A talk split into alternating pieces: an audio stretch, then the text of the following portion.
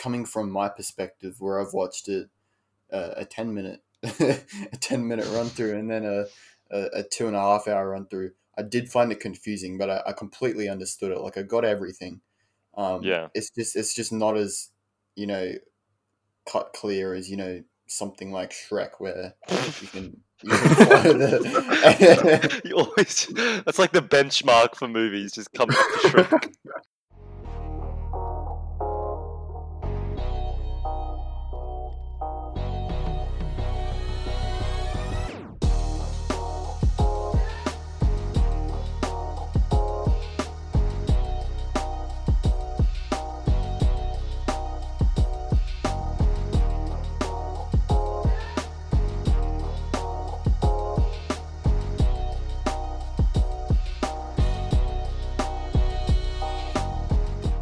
Hello, everyone, and welcome to the Rewatch Podcast. My name is Samuel, and I'm Jaden. and today is a very special podcast because we have, uh, again, hopefully he's here, our returning special guest, and that is Alex. Hello, hello. Hi, he's here. That's good. That's good. It's good to hear you. Um, so this is a podcast where we rewatch classical current films every week and then decide whether they deserve a rewatch from you. And this week we watched Inception. And if you remember when we had Alex on for Revenge of the Sith, uh, he said he wanted to come back to do this movie. And Yes. so why is that, Alex? Uh, why are you um, so drawn to this movie? Well, this would be my favorite movie of all time. Well, top three. Top three. Mm. Yeah. So I had to get on the podcast with the fellas. Yeah, for sure. No, I, I definitely can see why it would be in your top three. This is a fantastic movie. Mm. Um, so, so let's get into it. Um, a bit of a story overview. We've had a bit of a hit and miss with IMDb in their story uh, synopsis um, over the podcasts, um, but I found one from another website today. So IMDb's got the got the kick. They've been fired. Um, so Google says uh, Leonardo DiCaprio is a professional mind thief who steals information by infiltrating the subconscious of his targets. He is offered a chance to have his criminal history erased as payment for the implant- implantation of another person's idea into a target's subconscious. Um, pretty complex movie, isn't this, boys? Yeah. It's definitely complex. Um, so this this film was quite like well regarded by critics actually for four Oscar wins, um, which is pretty impressive, and then also for other nominations. And um, I just want to go through some of these Oscars because I feel like you know sometimes the Oscars they get it right and sometimes they just get it extremely wrong. And Oh, especially recently Mm, yeah. the Oscar changes. yes, Sam has Um, a lot to talk about there. So Inception, it came out in 2010, right? And 2010 was an absolutely fantastic time for movies. Here are the nominations for Best Motion Picture. You ready? So Black Swan, that's the one that Natalie Portman won the Oscar Ooh, for. I've heard that's pretty Um, good. Yeah, The Mm. Fighter. So that's a movie with Mark Wahlberg. Uh, Mark Wahlberg? Wahlberg. Wahlberg. Mark Wahlberg, like the ones from The Last Jedi, perhaps. Um, so The Fighter, um, that's like a boxing movie that was apparently very good. It's where Christian Bale um, did one of his body transformations. oh yeah. One of many. Um, obviously, we have Inception. Um, the kids were all right. No idea what that is. Um, the King's Speech. That's a good movie. Um, 127 hours. So that's James Franco Oh, gets his that's a stuck in a that's a really good film. Yeah. Yeah. Um, also, The Social Network, fantastic film, I will say. I Don't know if you boys have seen that, No. but um, brilliant. Um, Toy Story 3 as well.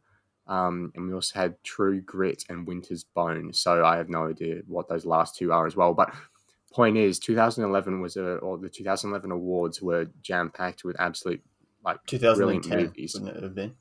Yeah, but so the 2011 awards because they obviously do the awards a, a year later. Oh yeah. Um, but yeah, so the King's Speech took out Best Motion Picture for this year, and being a fan of the Social Network, I um I wanted to watch the King's Speech to see if it was actually any good, and it was good, but it wasn't great. And I think Inception's actually better than King's Speech, course to be honest. So you can say that there was a bit of a robbery there. And from somehow, for some feat of nature, Christopher Nolan did not win the Best Directing category. Um, in fact, he was not even nominated. So there you go. Um, the Oscars are rubbish. A, a freak Um, of moving- nature is Leonardo DiCaprio not getting an Oscar in any Mm. of these amazing films until The Revenant came out, which was Trash. one of that's- the worst films, Hated and then, fucking- and then he got the Oscar for that. Yeah, that, that, that was not. I think that was just a Um, pity. Like, here, you've done all these good movies, we've forgotten about you. They eventually had to give it to him. Yeah. yeah. Yeah, it was like a makeup present. It was like you know the Oscars for like the ex girlfriend that were like have neglected Leonardo DiCaprio for so long, and they're like, "Oh no, I still love you." um, I'm going to but yeah, correct it's you like- to say it's Leonardo da Vinci, but then I realised that's the. Da Vinci? no, no, no, wrong Alex, you- Leonardo. You might have a chance to correct me soon because once you see the name of the um one of the characters in this um movie, you might have a bit of PTSD from that Tenet Oh, episode. But um, not. so Oh, let's no. go. let's go through the characters real quick. So obviously Leonardo DiCaprio is Cobb, Mhm. and I will say what a weird name. yeah. Um, could have gone for something a bit more cool, but whatever. Um, Mr. Cobb is, and so Ken Watanabe is get this, Alex, Sato. Oh! No. no. This- This is Sator all over again. You didn't even say his actual name right. No, no, but I think it is uh, Sato. No, it's Um, Saito. You're joking. No. It's also Ken Anyway. Watanabe, not Watanabe, bro. Uh, oh, whatever. Um, Joseph Gordon Levitt is Arthur. Um, and I will say the next like five names that I'm about to read are all in the Dark Knight trilogy. Um, Marion Cotillard is Maul, um, obviously not to be confused with the Star Wars villain of the same name. Mhm. Um, Tom Hardy is Eames, uh, again another weird name. Uh, Cillian Murphy is Robert Fisher, and we also have Michael Caine as well Mhm. capping off the the Batman crew, and um, Ellen Page as well, who's the girl that Leonardo talks to to explain the movie. I counted Um, seven actors in this film that have appeared in Christopher Nolan movies, which Yeah, is quite funny because Christopher Nolan likes to reuse his cast members in various other films that he's created. Especially Mm. Michael Caine. Oh, Michael Caine is like his lucky charm. Yeah. No, I think he has like a group chat, and he like sends a message out to like ten actors. He's like, "Yo, guys, I've got a movie Yo, coming. new one." wants to be in it? Who- Who's who's available?" um, he just tries to because you see like especially like Joseph Gordon-Levitt must be in at least three um, Christopher Nolan Yeah. movies. Um, but then obviously Michael Caine's in like almost all of them. Um, so yeah, interesting. And you see the same thing with Martin Scorsese as well. Like almost every Sorry, Martin Scorsese. What? God, What? bro, you're What's you're that? so you're so like Australian. You can't pronounce any any European or anything that's not Australian Uh, names. tell me how to It's pronounce Scorsese, Martin right? Scorsese. Yes, not, not Scorsese. Scorsese. Oh Ah, gosh. God, Alex- Martin Alex my is mum just would have the wooden the- spoon out by now, smacking The it. wrong, boy, wrong. Pronunciation police. God. Moving onwards. Onward. um, so, general thoughts, boys. Pros and cons for this movie. Uh, there is a bit of a spoiler at the end, so be careful not to spoil the ending. Um, I think we just move into spoiler region now because you think? yeah, Okay. Yeah. So well, hard uh, to. what, what, well, would you say to somebody who hasn't seen this movie, would you would you recommend watching it? And also, like, Yes. Yes. you got to think of like, but the average audience member probably thinks this movie is too complicated. What What are your thoughts on that? Jen, Okay. Um yeah, I can see how this movie would be confusing. And a lot of the time when I'm watching uh Christopher Nolan films, I am confused. The very few I've watched. Um but by no means does that make a film terrible. I feel like in a way it kind of makes a film interesting. And Christopher Nolan, each film he's done is so different from mainstream media and mainstream film. It's just it's something different to watch and it's really unique and enjoying to watch. So I'd definitely give it a, a recommendation if you haven't watched it or want to rewatch it. and I think that's another point with Christopher Nolan movies is you go into the film and you're constantly thinking about what's happening and you think about it after for a good two, Mm. three hours, you're like, oh, that's what was happening. Oh, that's what was happening. And that's the beauty of his films. Like, Mm. you want to talk about it, you want to go watch it again, you want to understand, look up what the meaning was for yourself. And Yeah. that's why I think people should watch it. I'm I'm pretty Hmm. certain that there was still rumors and uh like theories floating around from this film. There's still, yeah, theories This- going yeah, on. th- there's still theories going around about the ending, which is just insane to see the the impact that Nolan's creation has on you know theorists and in the audience that's watching it. Mm, mm, for sure. No, I agree. The, part of the beauty of Christopher Nolan films is that they're extremely confusing. At least on the first watch. Um, I feel like most Christopher Nolan films are designed to be watched twice at least. Mhm. Um, I know with Tenet, the first time I saw that, I was like, you know, I was in awe. Like I loved the experience, but I missed probably like thirty percent of the main plot. I missed, I Um, missed and- almost 80 of it. I had no clue what the hell was going on.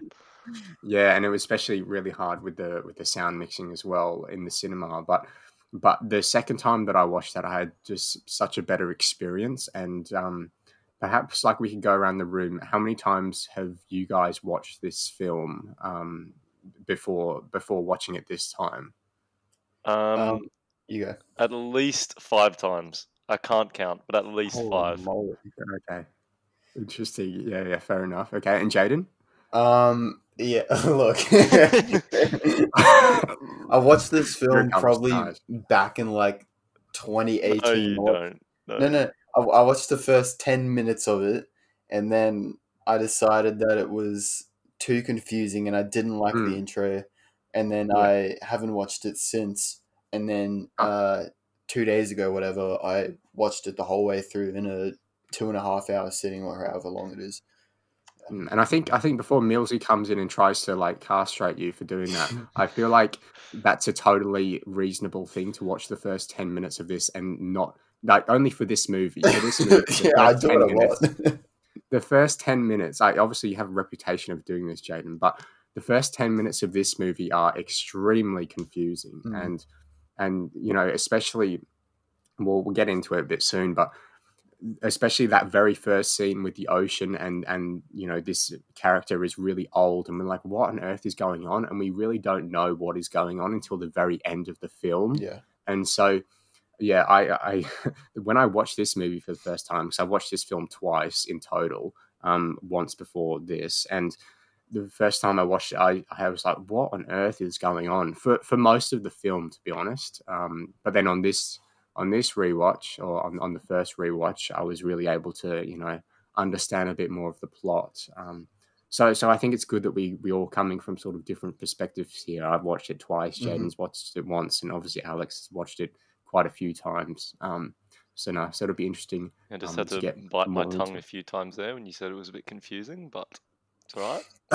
We'll punch on later. So, no, no, no. So, so obviously Nolan films, and Yeah. particularly this film in in particular, has a very like confusing plot, or not say confusing, but just like very technical premise. yeah, I must have a very So- biased look on the on the film, but I'll be as subjective as possible. Well, I think it's the fact that you've watched it five times. It Mm. you know you, you understand the plot and you know all of the the storylines. But coming from my perspective, where I've watched it uh, a ten minute a ten minute run through and then a, a a two and a half hour run through, I did find it confusing, but I, I completely understood it. Like I got everything. Um, Yeah. it's just it's just not as you know cut clear as you know something like Shrek where you can you can follow the you always that's like the benchmark for movies. Just come back to Shrek.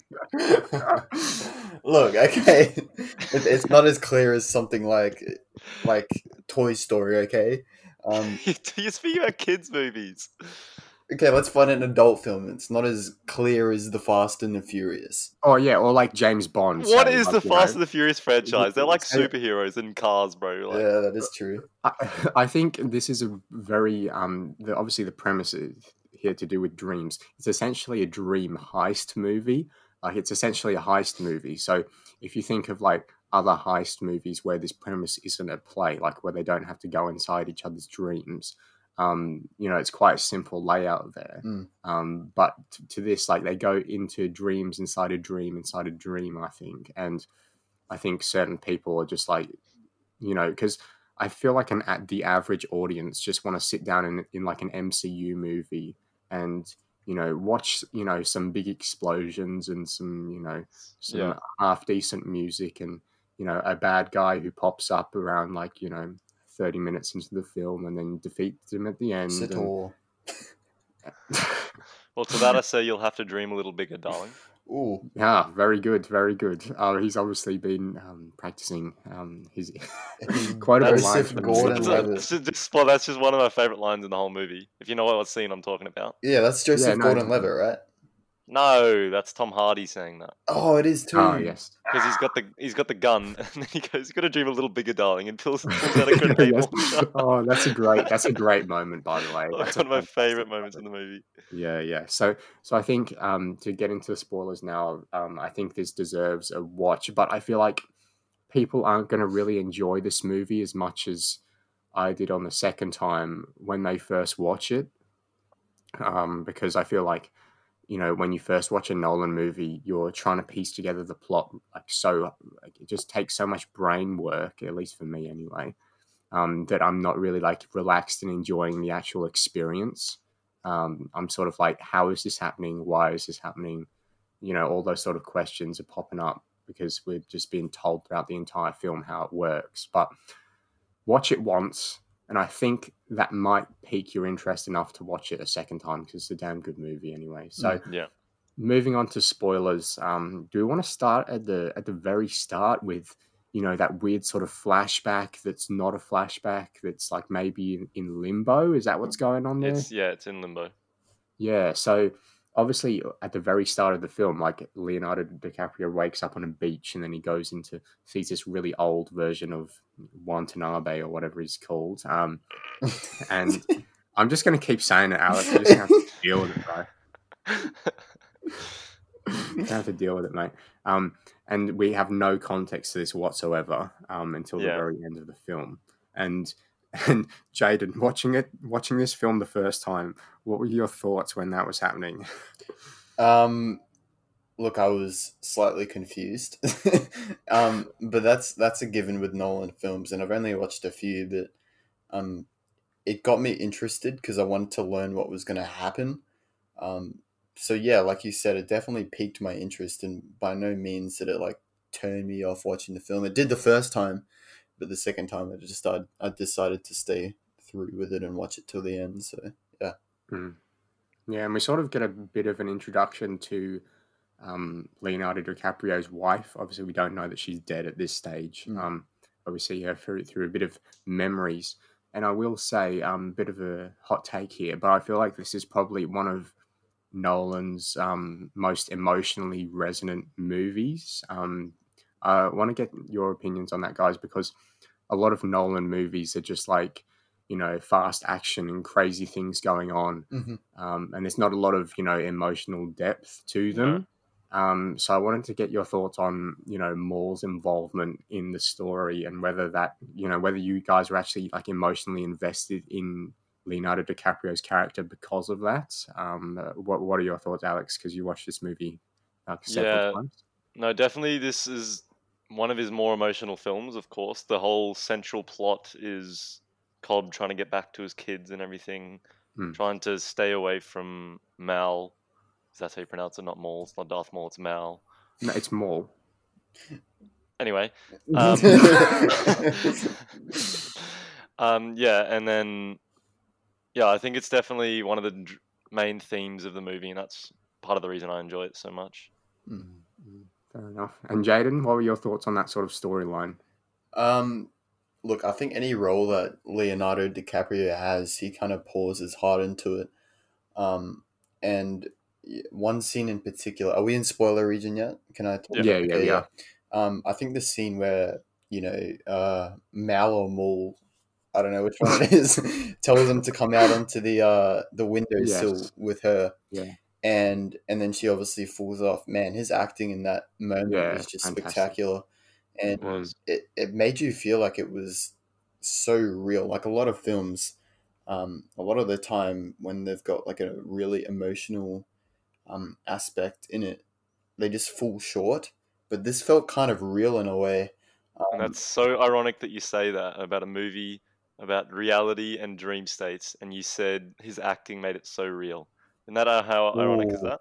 that is really Ironic. weird, isn't it? Yeah. And that's part of the reasons I like this movie so much because it makes you think about your own reality. Oh, that's sick. And we'll get a bit, bit more into that with the totems and everything else Mm. down the track.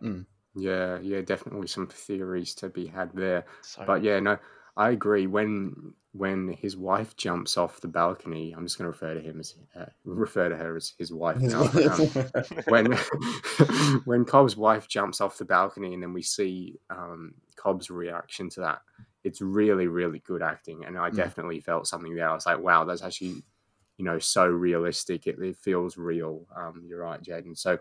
Yeah, definitely a, a really, really good performance from Leonardo DiCaprio here. Mm. But I mean, no, no surprise there, to be honest. Um, but yeah, so the first job, um, so obviously Leonardo DiCaprio's character, he's um, along with, um, he's not along with Tom Hardy, he's along with George, Jo- uh, Jason or Joseph Gordon-Levitt's Jason. character. Yep. Um, they're sort of a duo, and they're they're running a job, and um, it doesn't go too well, does it? So they're sort of, I think they're trying to do extraction. Is that right, Millsy? Like they're trying to extract an idea from. Yeah, so they're trying um, to get- they're trying to they're, they're trying to get some information from Saito about his company because they've been contracted by someone you don't really know.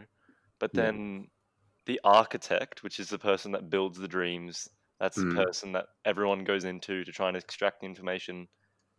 Um, actually messes up one of the layers. Mm, But I think the first time they mess up was part of the plan because they wanted because Saito already knew about dream inception and everything. yeah, That's why Cobb gets attacked because you find out later in the film that people can be trained to like fend off people like Cobb. Mm. So they Mm. plan they did that first second layer of the dream to get to feel like Saito just woke up and now he's actually in reality. But then in that first layer of the dream, the architect messed up the rub the rug, sorry, which Yeah. is why you see Saito they're like rubbing it like, hang on, this isn't mine. I'm Mm. still in a dream. Mm. yeah. So yeah, the first the second layer was meant to be, but the first one wasn't. Mm. And then the sort of mission, sort of, you know, once um, Saito realizes that the the mission that they're trying to steal or trying to steal an idea from from him, he realizes he's still dreaming, and it's sort of just like all downhill from there. Yeah. and um, and it sort of works as well for the for the actual plot of the film because they have to get rid of this architect, um, and obviously the architect sells them out, Yeah. um, and that that gets rid of their architect, so that now they need a new person, which um, then later on in the film. Um, makes them recruit an entirely new person who has no idea what's going on.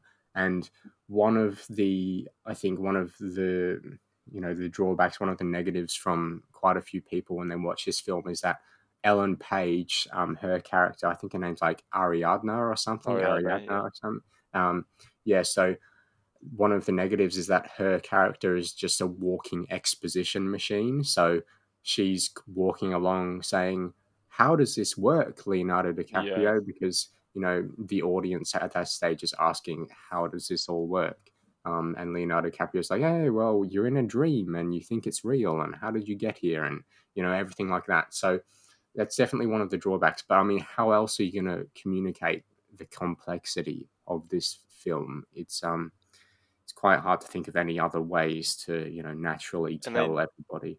they definitely did that in a a very cool way with the you know the street like folding in on itself and all the Yeah. trains coming through and Some of the Yeah. shots in this film are just amazing to look at. yeah Mm, yeah, for sure. And I will say the action is really, really good as well. Mm. Um, like Yeah. sort of at the start, we get like um, Leonardo DiCaprio running down, you know, some hallways and you know shooting people with you know like a silenced pistol or something like that. Um, I think Yeah. it's right after the mission sort of goes wrong, and he sort of like got to escape. And there's like a chase scene. Um, that was awesome. Mm. Um, but did you guys think the same of like the action in this movie and you know how it was shot and and everything like that? Well, I thought um, one of the cool things is so this is going back to the beginning of the film. You might not notice it, but when Cobb's in the second layer of Saito's dream, and he's like got the silence pistol and he's trying to kill everyone, to stay silent and he's like assassinating everyone. When he shoots the pistol, he catches the shell above. You might not notice it, but he oh, catches Oh, the really? so they don't make a noise when they go on the floor. Oh wow, That's that's just cool. attentions to detail like that that really just sell the whole thing. Like if you wa- watch the movie again now and you saw it, you'd be like, "Wow, that's sick!" But it's just it's such a small thing that they don't like focus on, but they still That'd be very that'd be very hot, wouldn't it? Like the shell. well, he's got gloves the- on. He's not just Oh, okay. He's got gloves. Yeah, good on him. Um, yeah, and he, he catches he catches people when he shoots them as well. Um, Yeah. people. Um, but yeah, he's a. It, it was a very cool scene. It was like watching um Colin Firth in Kingsman. Just like such an awesome actor, just going through and just like murdering people is just I don't know. It's just something about it is just good to watch. Um, but but yeah. So Jaden, what are your what are your thoughts on Leonardo DiCaprio's character in, in in those those first few scenes where he's like going through and you know mowing down people and and and everything like that. It's like, did you think it was you know well shot? You know, was it a good, good performance, etc. Um, yeah, I, I think, like you just mentioned, I think the cinematography was just amazing, and Nolan delivers on this in each film. Um, so yeah, I, d- I do think the action was just top notch, and it kind of reminded me of something from a, a James Bond film. Um, I'm just trying to think of one in particular, probably Quantum of Solace. Uh, no, it's not Quantum of Solace. Um, it might be Casino Royale where he's chasing that dude down in the construction site, and they're like, yeah, it's Casino Royale. "That's Casino yeah. Royale." Yeah, it kind of reminded me of that, where it's you know set in like this hot country, and uh, he- he's trying to chase this dude down, and then they eventually reach the embassy. But um, no, I do think that Nolan um, did some terrific action in this film, and another one that another scene that really, um, you know, pointed out to me as just amazing was the scene where they uh they're in the taxi and then they've got like the other car following behind them, um, and then they get ambushed and like the taxi's just getting like absolutely battered. yeah, with with Mhm. rounds.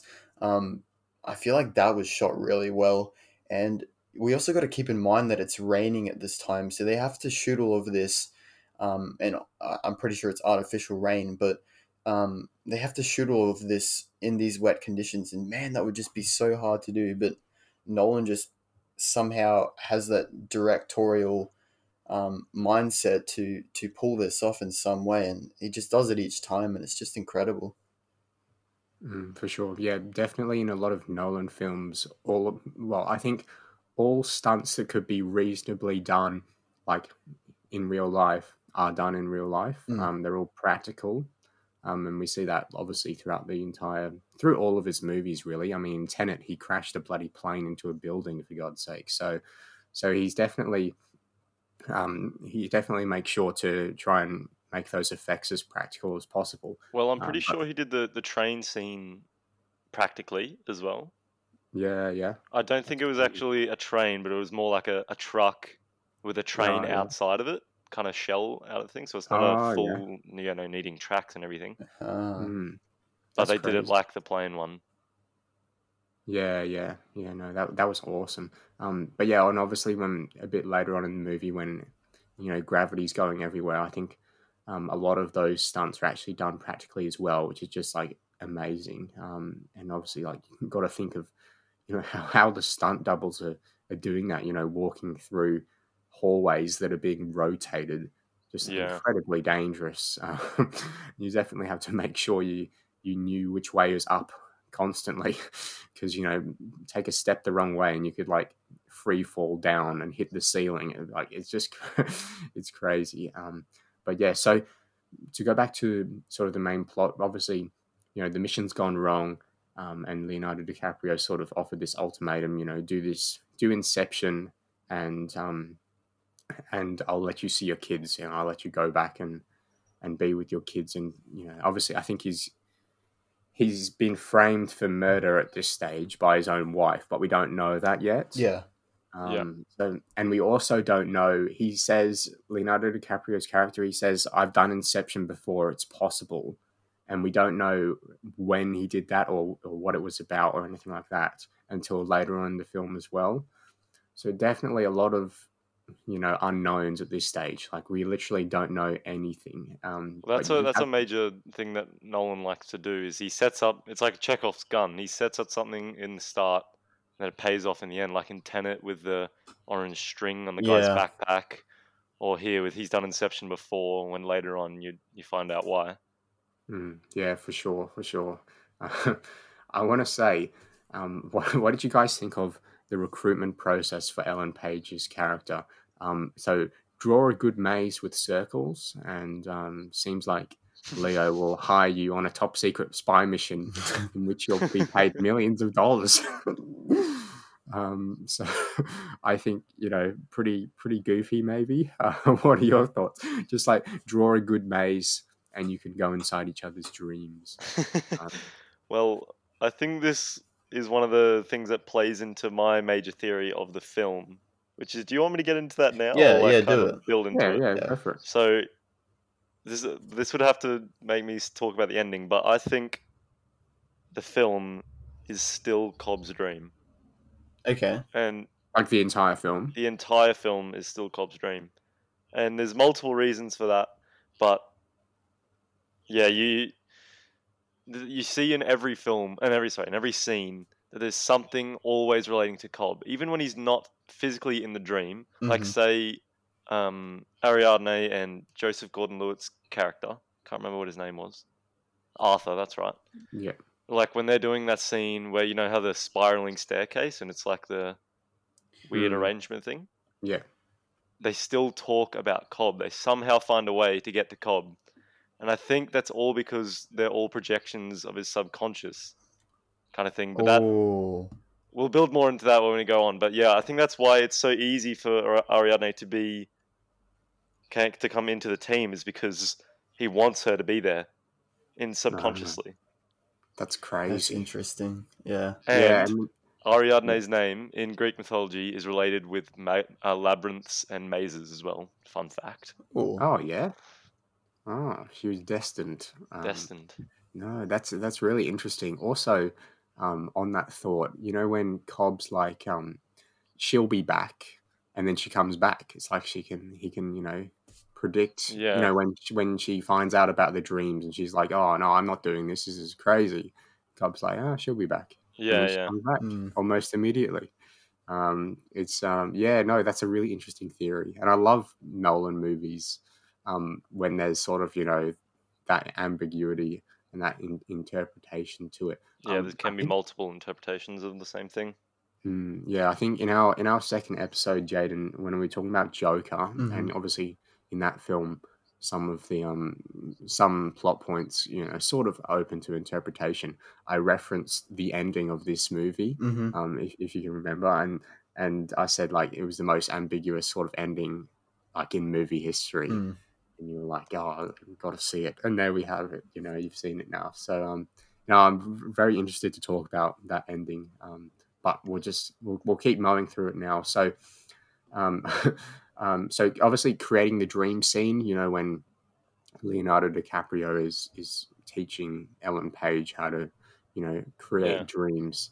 That's that's just iconic, isn't it? Um, so Yeah. what what are your thoughts, guys, on you know the visuals and, and the music and, and everything like that?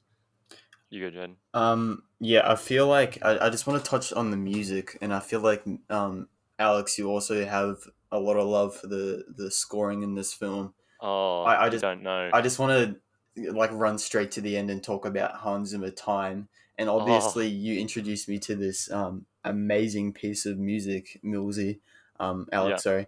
Um, and God, it's just so heart wrenching and emotional. And at the end, you know, when it kicks in, like I got, I got goosebumps actually Yeah, because yeah. the the theme is just so incredible. And um, and I'm I'm doing a video on how the the music and Baby Driver can complement a movie, and I feel like at the same time, Inception just does it so well, um, as well. Um, the the mu- the music in a way just makes this movie, and it just ties it all Yeah. together.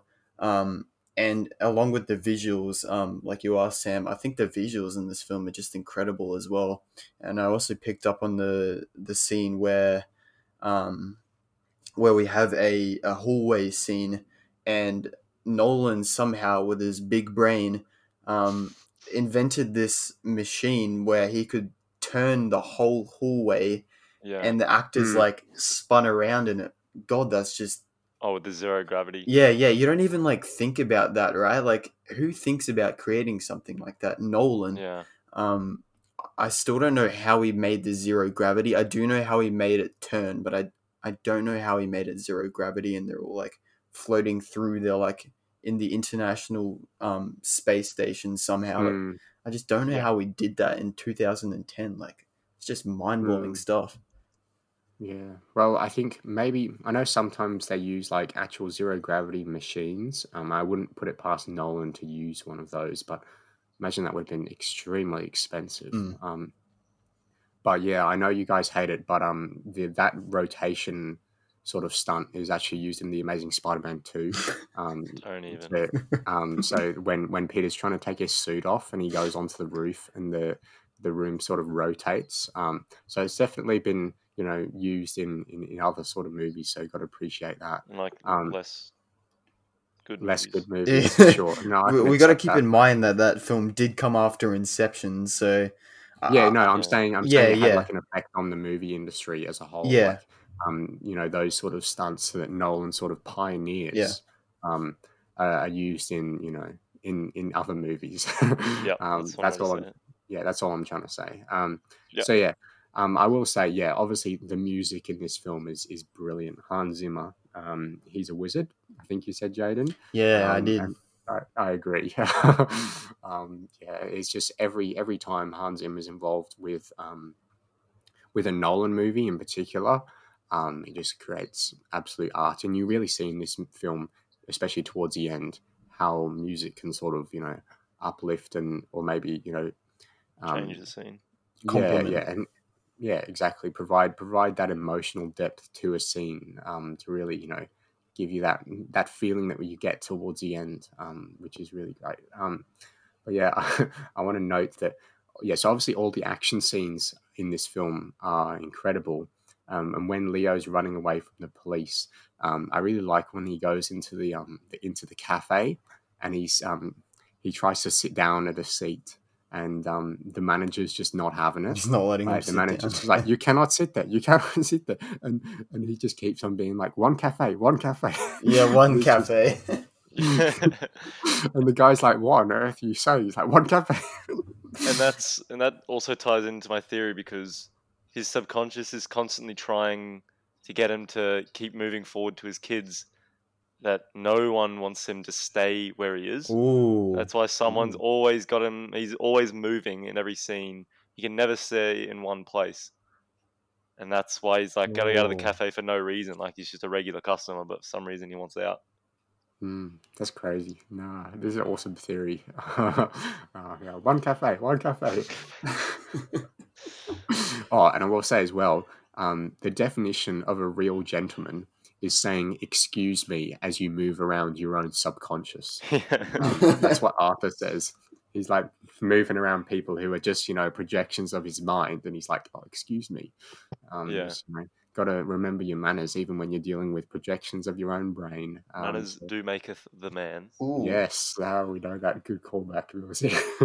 um, so the old men, let's talk about them for a second. Um, so we go into when we're sort of, you know, preparing for this final heist, and, and be prepared to jump in wherever, guys, and add things that I've, you know, missed or or jumped over or anything like that. But um, when they're sort of, you know, preparing for the big heist, which is probably like 30, 40 minutes into the film, hmm um, we get this um, scene where we see like all these really old men who are oh in the You know, basement of yeah yeah, yeah who is saying you know that their dreams have now become their reality and they're just like all lying down you know into you know this sort of entering this dream space because they don't want to live in the real world anymore um, which is pretty like an interesting like philosophical concept Mm. um, and so, what did, what did you guys think about? Do you think that's like, do you think that's a problem, or do you think like these old men should like wake up to what's actually going on? And you know, how does well, that? that's this is something I touched on in because I've done an, an essay for Mhm. this exact film. So this is only- one of the things I touched on is their reality is what they make. So them wanting to be in the dream state constantly, they're in there for years, months, days. It doesn't matter to them. But when they come back to everyone else's reality, they feel out of touch. They feel they don't want to be there, Mm. and that's why people are constantly trying to create their own reality of things. But it doesn't matter like um, what other people want want want you to happen. It's just what they want to have, and that's why they're always lying there, always in a dream in uh, quotation marks state. Mm. And that's quite an interesting point, and we've seen this in um in film quite a lot as well. And I'm just going to pick up on a few here. I think Avatar also kind of touched on the uh, um, the idea of escaping from reality and making your Mm. own sort of uh, perfect world in a way. Um, and that is Avatar by Cameron. Uh, James Cameron. James Cameron, not the Avatar: The Last Airbender, um, which I think is quite similar to Inception. I found kind of um, a relation there, and then again, um, also Ready Player One, which released in Mm. 2018, where everyone is obsessed with virtual reality and they want to escape from uh, what's going on in the real world to this sort of artificial world. I think there's also a tie there in a way where um, people just begin to hate what they've what the world has given to them what what naturally is their world and then they want to you know make their own sort of um, best version of what they can be living in Mm, you know, it's a very interesting like philosophical concept, and I was going to bring up Ready Player One. So Oh, you uh, are? Okay. yeah, because because it is very similar. Yeah, with you know, when does this dream world become one's reality? Mm. You know, if we spend too much time in like escapism, then is our escapism our reality? Like it's Mm. pretty. And Pretty that's like exactly close. what happened to to Mal in the end, Mm. Or well, at the start, technically, is you know they were in limbo for what 50, 60 years, oh yeah. And Mm, that that's the reason yeah. that she, you know, this is happens later in the film, but the reason they wanted she wanted to kill herself is because she thought she was still dreaming and she wanted to get back to her kids. that's interesting. Mm, yeah, yeah, and then obviously there's the the Inception at play there as well.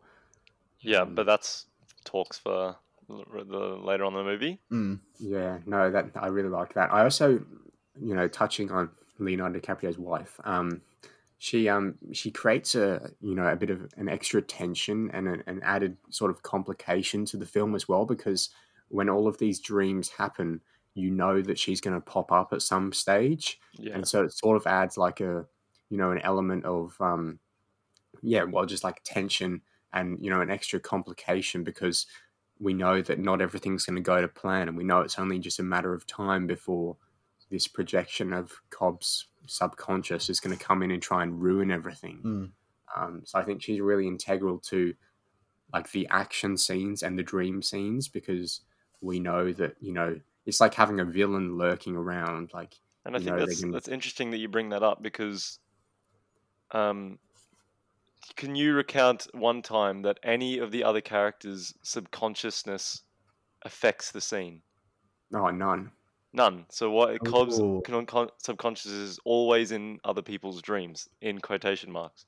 So that again backs up the theory of it's all still Cobb's dream because Ah. no one else affects the dream but him. that's interesting and I, That's, I think, yeah, sorry, Jaden. I think that's the best point that you have to that theory, to be honest. Yeah. Um, yeah, what do you think, Jaden? Um, that's interesting because, um, correct me if I pronounce her name wrong, but Ariadne, she at one point in the film brings up the fact that, um, Cobb's son- subconscious of, um, manifesting his wife into other people's um, realities, it's going to eventually be found out by them, and it's going to mess up their eventual plan.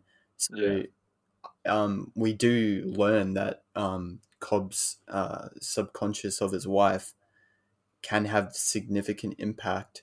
So that that's I can I'm I'm kind of down with your theory now, Alex, of Mm. how it's all kind of set in Cobb's um Cobb's Yeah. uh, dream. That's actually really interesting. I never thought of that after um finishing the film. I just kind of considered, you know, um is he still in a dream state? I never thought of the whole Yeah. film being in his dream, but no, that's quite an interesting theory. and that's a good thing to um, jump into the totems of the film because it's around the time where this is exposed onto us, if you want to say expositioned. hmm Mm. So the totems are something that um, every every person needs to differentiate between reality and dream sequences. hmm And so, for instance, Arthur's is a way to die that only he knows the weight of. Um, Tom Hardy's character, forget his name, is poker chips. Eames. Eames, that's right. He- He's got poker chips. You know, Ariadne builds herself a bishop that plays differently, but Cobb's is a spinning top. Yeah, and it's his wife, isn't it? Yeah, it's I his thought you were supposed to create it your own. and that's what um, Arthur says to Ariadne that no one else can know what the difference is. No one else can know why it's different. Yeah. Mm. Cobb's totem is someone else's. And his totem is different to everyone else's because it's real in the real world and you know fake in the dream world, but his spinning top keeps spinning in the in the dream world and topples over in the real one. Yeah. But wouldn't it be the other way around? Oh no, actually no, so that doesn't make sense.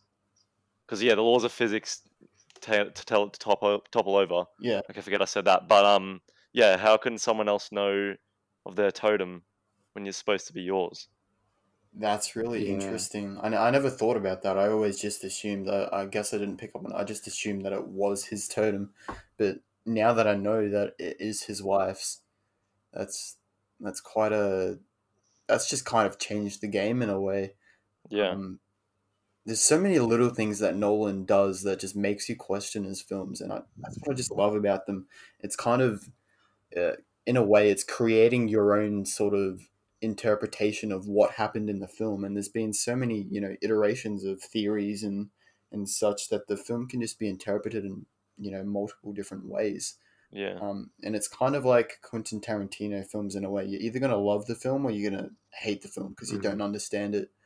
Yeah. And um, and I, I do think it's kind of a risky, sort of risky game to play in filmmaking. But again, you know, it's it's unique, and not a lot of people are doing what Christopher Nolan's doing. And I think that's why so many of his films just get incredible reviews from you know these critics because it's different. It's just not rehashed generic superhero films. yeah. He's he's doing different stuff, which just makes you question what happened in the film.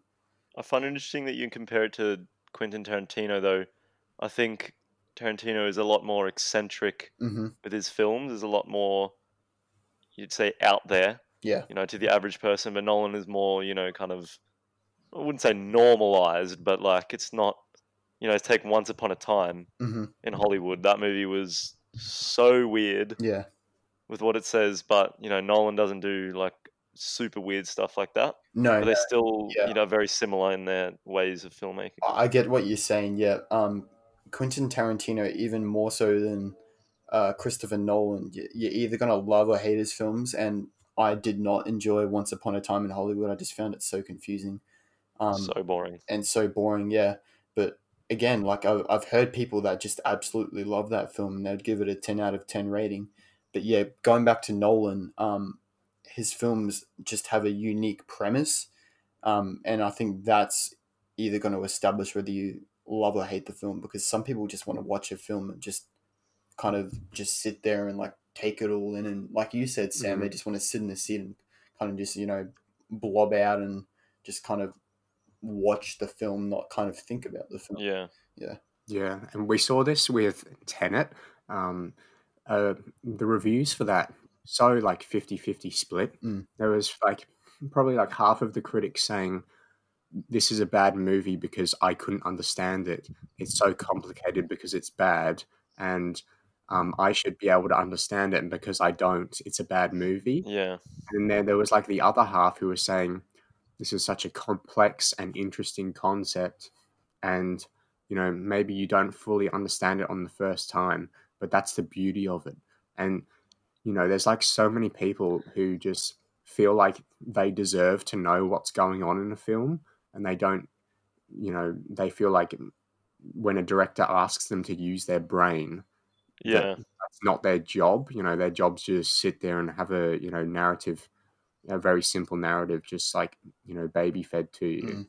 And that's the Um, job a lot of different directors have to undergo is do, do they want their films to be spoon feeding the audience, which is something that, you know, like MCU movies would do. Like if you watch Captain America Winter Soldier, you wouldn't say, Well, that's a really complex and interesting movie. Like, no, it's Yeah. just a guy with a shield beating up a guy with a metal arm Yeah.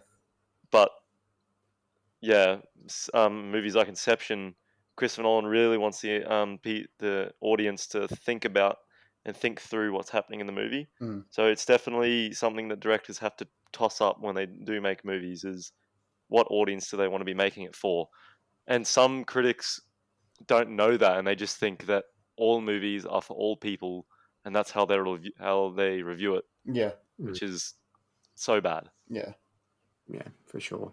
Um, also, to add to the um, the MCU argument, there, most MCU movies, well, in fact, every single MCU movie has um, what like film, you know, I guess film scholars or whatever call a three act structure. Um, so, like, you have the first, second, and third act of a film versus beginning, middle, and end, right? Yeah. So, and in this film, um, you know, we sort of have like the start is, you know, the mission going wrong and, you know, establishing Cobb's character and such. And then the second is sort of, you know, preparing for the the dream heist. And then the third is the actual dream heist. Yeah. Whereas that dream heist actually starts at about like halfway through the film, maybe even like further, like maybe even earlier on Yeah. um, which I think is just it, it just shows that Nolan was just he wasn't messing around with this. He knew that he needed a lot of time to really you know direct this insane heist. Mm. That they couldn't save it to like the last half an hour of the film, Yeah. which just shows that you know he's he's thinking differently. But did did you guys feel like that third you know that final heist went on maybe too long, or did you get like bored at any stage? And I do um, think that's during one of the, the major drawbacks. Well, not major, but one of one of the things I don't enjoy about the film is the pacing. Mm-hmm. Like it is a, it's the same thing with Tenet as well. Everything is you get one scene, nothing else happens from that, and then you move on, Yeah. and that happens constantly over and over and over. And yeah, the main heist was really cool. It was such an epic sequence, but yeah, it was a bit long. It was, as you said, over half the film. Yeah. like they could have done more building other things, but I still enjoy I still enjoy it very much. Mm, for sure. I, I I get a bit bored when the snow part comes on, like you know the Yeah, the dream mountain, the mountain snow. range.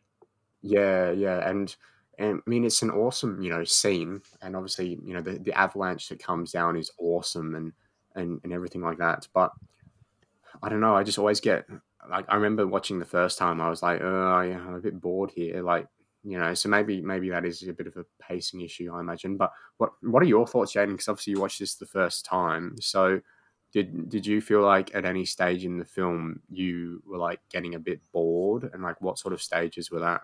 Um, I yeah. I, again, I do think that the um the whole mountain range scene where they're in the um snowy area, it was kind of a bit drawn out.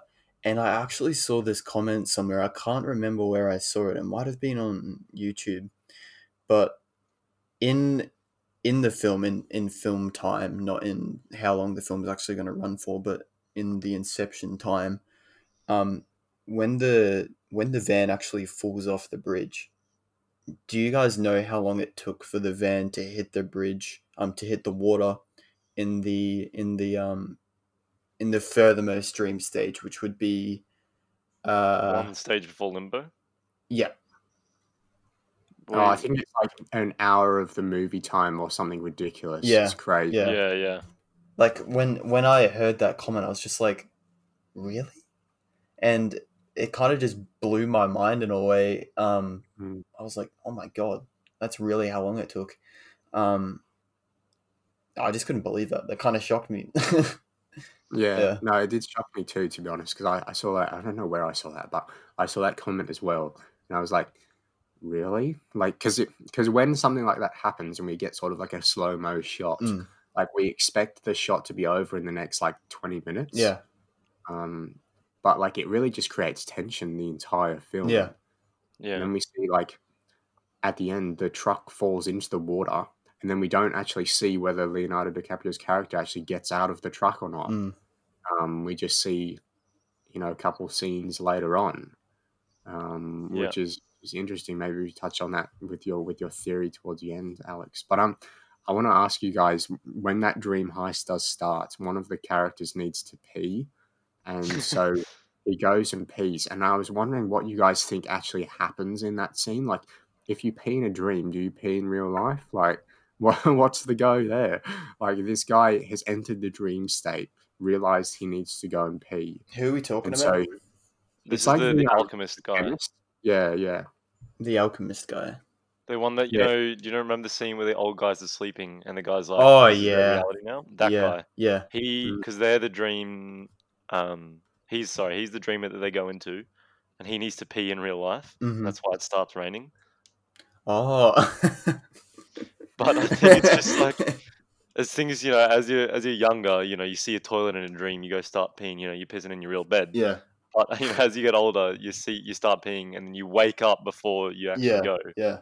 So I think I don't think it's you know, him actually just pissing himself. That's funny, yeah. Probably.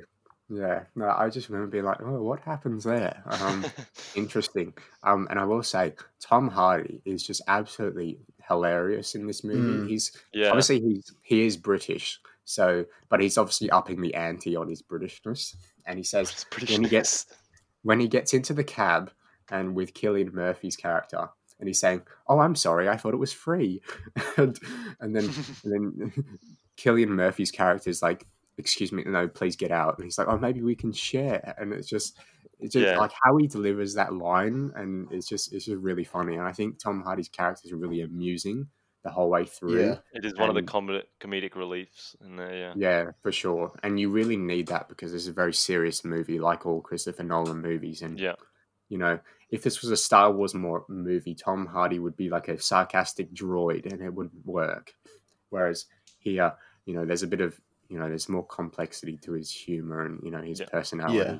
And Um, so that was really cool. I just wanted to point out. I think there was one point in the movie where, um, there the guy who's actually driving the van. I can't remember his name, but um, when he like falls off the bridge, the first bridge, not the bridge where it goes into the water, and Mm. he's he like lands perfectly, and then he Oh, turns know around and he's like, and he's like, "Did you guys see that?"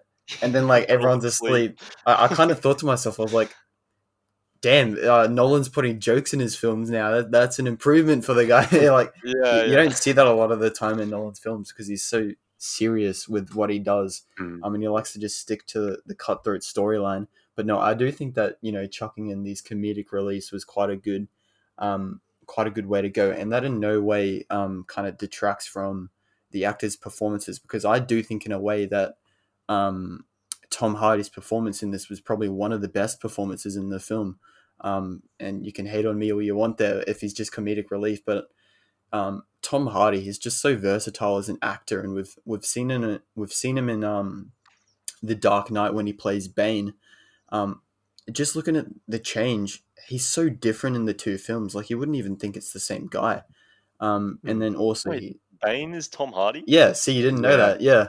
Um, it's kind of mind blowing in a way, and he also played uh, Venom. Um, so all of his roles are just so different, and it, it looks like the same guy. Obviously, Bane doesn't look like the same guy, but you know, Venom and um, Venom and Inception look like the same actor, but they're like two completely different personalities. And Tom Hardy's just such an amazing actor, and I do think that you know him pulling off this sort of cocky English funny dude, he just portrayed it so well in this film. I will hate on you for saying that's one of the best performances, but Okay. he it is a a good performance nonetheless. Mm. I do But think I- all the Well, well, performances okay. in this film were just amazing.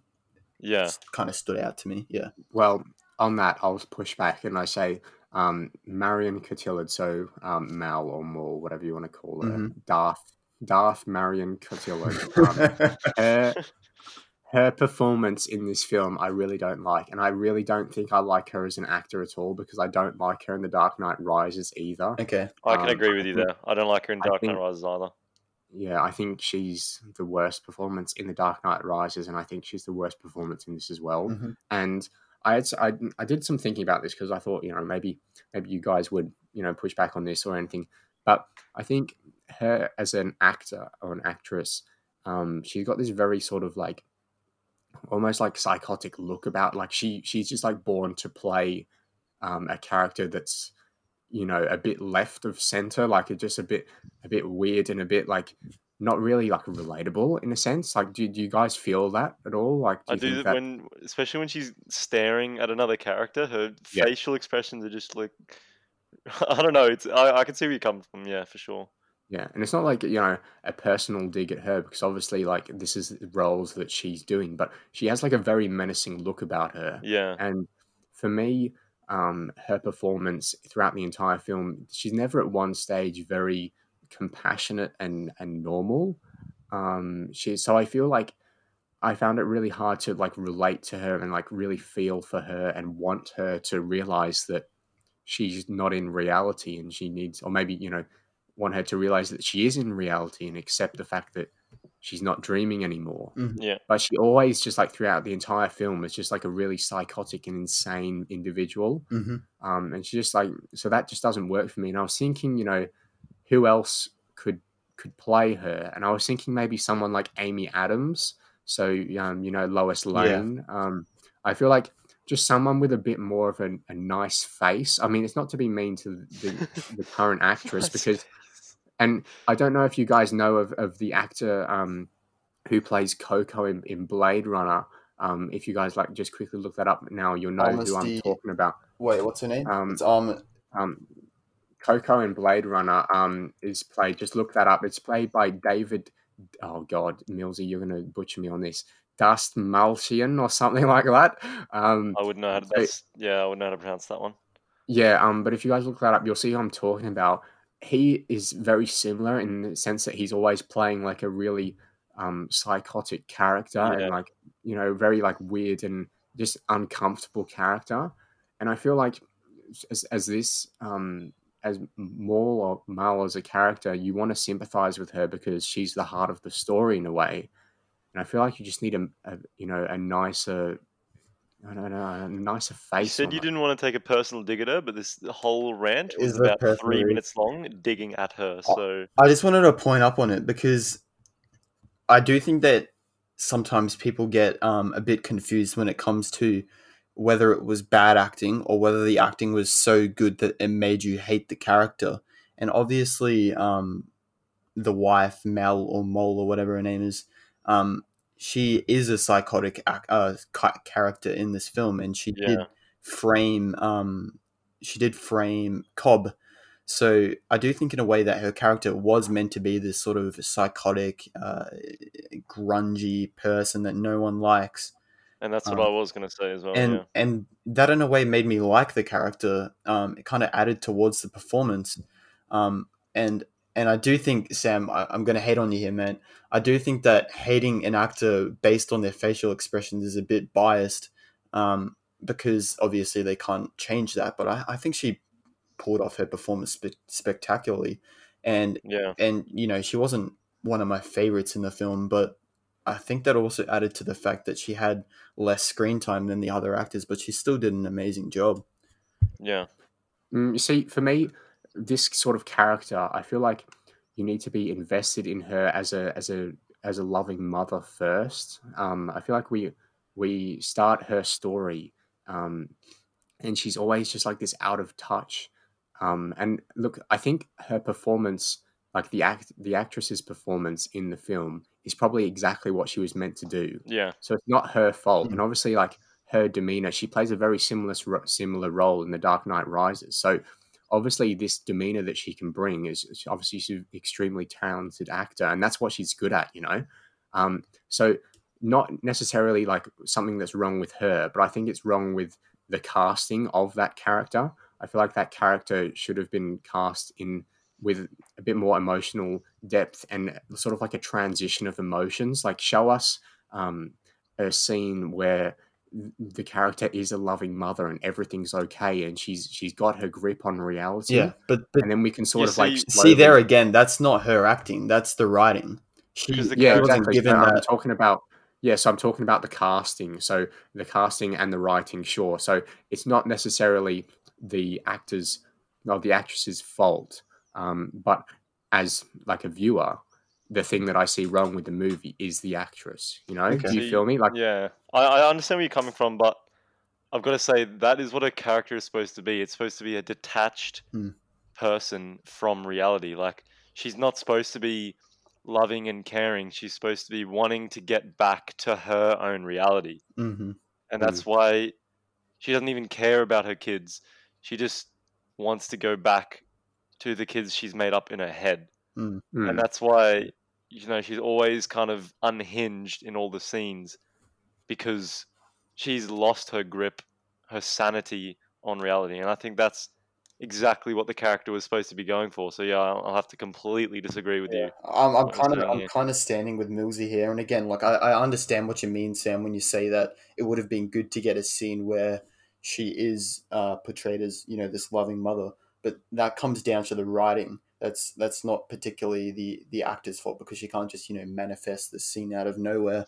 Um, she basically she can make her performance as good as the writing allows her to be. yeah But, yeah. Mm. Yeah, no, for sure. I, I agree with your points there, boys. But yeah, I'll have to stay stay in my lane. that's um, fine. but I, I think you know, obviously, we don't have to agree with everything all the time. But I think for me, Cobb's backstory is a highlight of the film for me, and I think it's bloody fantastic. Like how his character is written with respect to his wife, and I feel like the only drawback, in, sort of like in the entire film for me, is is is the wife because I just feel so disconnected to her, Mhm. and I feel like you know when when she does kill herself, I feel like that could have been so like I feel like in in that scene when watching that, I don't feel anything for that character herself. I only Really? feel for Cobb Mm. because I'm like, you know, there's something wrong with this woman, and obviously, you know, I feel like, you know, this is tragic. You know, she's not she's not there, but the fact that she's, you know, she's she, I've never seen her actually there, like present. Um, I feel like you know, for me at least, um, takes away a bit from from what I feel for her because she's like the villain of this story, in my opinion. Like she's she comes up to wreck things, and she's you know, psychotic and insane. Um, so I, yeah, I, I would have liked to you know a bit more backstory. Yeah, and so I think that is probably a problem with with the writing. Yes, and I feel like this actress did exactly what she was told to do, and it was you know it's a it's like saying it's like blaming Ahmed Best Adam um, Best for Jar Jar Binks. It's like it's not the actor's fault; Yeah. it's the writing. So yeah so yeah, so I agree with you guys. Um, I feel like you know my real problem there is the writing. Um, but if I could do anything, I'd switch the switch the actress. If I could keep everything the same and just quickly switch the actress without any harm done to the rest of the film, yeah Mhm. I would switch the actress. But yeah, I was going to say, I think it's interesting that you bring up that you didn't feel anything for Mel in that moment with the two buildings, them across from each other's, because this is a good time to get into it. But you find out later in the film that Cobb incepted the thought of she's not in her Mm. own reality Mm. into Mel. Like Yeah. before that point, she was obviously content with staying in limbo, but the thought of wanting to get back to reality stuck in her mind forever. And that's why she wanted to go to convince Cobb to leave. And I feel like that's why her story is so tragic, is because Mm. she was manipulated into believing that she's always dreaming Mm. by Cobb. Mm, yeah, no, I agree, and that's like that's the one thing that is like in terms of her character in that scene. It is tragic once you realize that Cobb's like interfered with her mind. You know, he's he's manipulated her, and but for me, I feel like uh, you know a different actress might have done a better job. But but that that's that's what I'll say. Um, and obviously, I'm happy to disagree, but Yeah. you know, we don't have to agree on everything all the time. Mm. But but, but that for me is is the one drawback of the entire film because otherwise I think you know I was really grasping with what am I going to rate? Am I going to give, give this film the best rating? Um, so so yeah, but shall we move on then? Um, bit of a touchy subject, obviously. Yeah. Um, but um, so let's go towards the end. Um, obviously we have the hallway fight scene. Um, obviously the music is, is sensational. Mhm. Um, and I will say, again, um, some people say that it's hard to hear the dialogue in this film. Um, Yeah. What did you guys think about that? Um, I You reaching for subtitles at all? um I yeah, so I watched this film on YouTube and I within the first 5 minutes I had it on full volume because I couldn't hear it. Um, and I then I was also reaching for the subtitles and uh, in particular that film didn't have subtitles, so I had to watch the whole film through on um, the highest possible audio that I could. And then at scenes, you know, where there's massive explosions, I had to turn it down. So Yeah. um, that's probably one of the um, drawbacks from this film. And Christopher Nolan does it time and time again. I also saw it in Tenet, where his sound mixing is just a bit off. And I've and I've seen reviews of this film that just say the sound mixing is just incredible, but I, I got to disagree with that because at times, you know, I, I couldn't hear the dialogue and I, you know, the audio was so loud, and you shouldn't have to watch a film like that on, you know, full volume. Yeah. I think I'm a bit biased on that subject because I do like watching things with subtitles anyway. yeah, yeah. Mm. But um, yeah, that's I don't think that's a just Inception problem. That's yeah, as you said, Jaden, a It's it, whole Nolan. yeah. thing. Nolan likes to do it for some reason, and I don't understand why when people Yeah. say that they the, the sound mixing is just incredible because it, in reality it's not, and I don't even see how you could argue with that because if you have to watch a, a film on full volume and you still can't hear it, then something is definitely Mm. wrong there. It's really interesting that you bring that up, Jaden, because um, guess two of the Oscars that this film won um, sound production and sound mixing, best probably. achievement, best achievement in sound mixing, Yeah. and best achievement in sound editing. And so, you know, take that for what you will about the integrity of the Academy Awards. Yeah. But um, I think I watched this film, and I always sort of like to watch films with the headphones on. hmm And um, when I, I think when you wear headphones, you can hear everything. I had my like, hear the headphones dialogue. Yeah. Oh, Yeah. okay. Interesting. Uh, well, because I personally didn't have trouble at all um, hearing the dialogue, but but you know maybe that's because it's the second time I've watched the film. Yeah, Um, so maybe you know I'm I'm not hearing certain things, but I know it know it anyway. So Hmm. yeah, I I definitely agree with with you guys when saying that Nolan has you know always had a bit of a problem with his sound mixing. Um, but the Academy Awards though. That's one thing I'll never understand is why people give Academy Academy Awards for that. Like, it, it's clear that the sound mixing just isn't the best. Like, The Hangover has better sound mixing than this film, and that's a terrible film. Like, I just don't understand why they would give an award for that when it's clearly the opposite. Like, you can't even you can't even argue like a, a like a biased like point of view on that. It's just clear that the Mm. sound mixing is bad. so Yeah. you, a bunch of Oscar people would uh, disagree with you there. Yeah, that I I don't understand. Like I that's blowing my mind more than Inception blew my mind. Yeah, yeah, I don't get that. Yeah, no, they definitely, you know, hit or miss sometimes. Um, but I think the Oscars work is like it's like a combination of like a ton of different critics. So, Mm. You know, it's crazy. I mean, maybe the music has something to do with that. I don't think it actually won the Oscar for best like original score. Oh, Um, but God. maybe they were sort of that's a maybe they were sin, bro. Yeah, um, but maybe they were sort of making up for it with the sound mixing and sound editing. Yeah, because the Academy Awards work like that. You know, we see sympathy Oscars and you know everything like that. You know, for for Leonardo DiCaprio, for example. Mhm. You know, we've already touched on that. So, um, so let's move sort of towards the end again. Maybe Millsy, you want to chime in with a bit more of your the theory that that you um refrained from talking about in in the earlier part of the episode. um, yeah, with the ending of the of the movie. Yeah, well, I don't know if you guys have anything else to add before we sort of you know delve into all of the theories Yeah. that come from the very end of this film. I'll I'll jump in and add something real quick. Um, just a few things. I'm just gonna like, just like fire, Spitball 'em, fire right? them at yeah, you. just go for it. Um, so I think at one point, um, we had a dream inside a dream inside a dream. Um, and I think that's the furthest that we got in terms of dreams, which Mm. obviously enters the limbo state. And at times it felt like I was trying to figure out where I was, like w- what Yeah. dream am I in? Like at no point did that like detract from my overall uh, review of the film because Christopher Nolan films are meant to be confusing. So I, I enjoyed it. Like I was trying to figure it out. Um, I just thought that was kind of funny how we have a dream inside a dream inside a dream. Um, I also wanted to touch on the the van falling scene when it was falling off the bridge. Um, I think that was just constructed brilliantly when they were all kind of brought back to uh, reality when they like were flying Mm. through the different stages of the dream. Yeah. I think that was Yeah. done quite well. Um, I'll just touch on that one real quick. Yeah, yeah, I, I.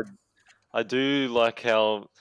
So you notice in you touch on the hallway scene before how the guy was in zero gravity, mhm, but that was because the van was falling through the air. Yeah, Like I, I love how Nolan interwove the different, you know, dream states, yeah, and you realize, you know, what why they're in a oh, not why, but like how they're in a dream and everything, and mm, why they're spinning around a hallway because this van is spinning and falling. yeah.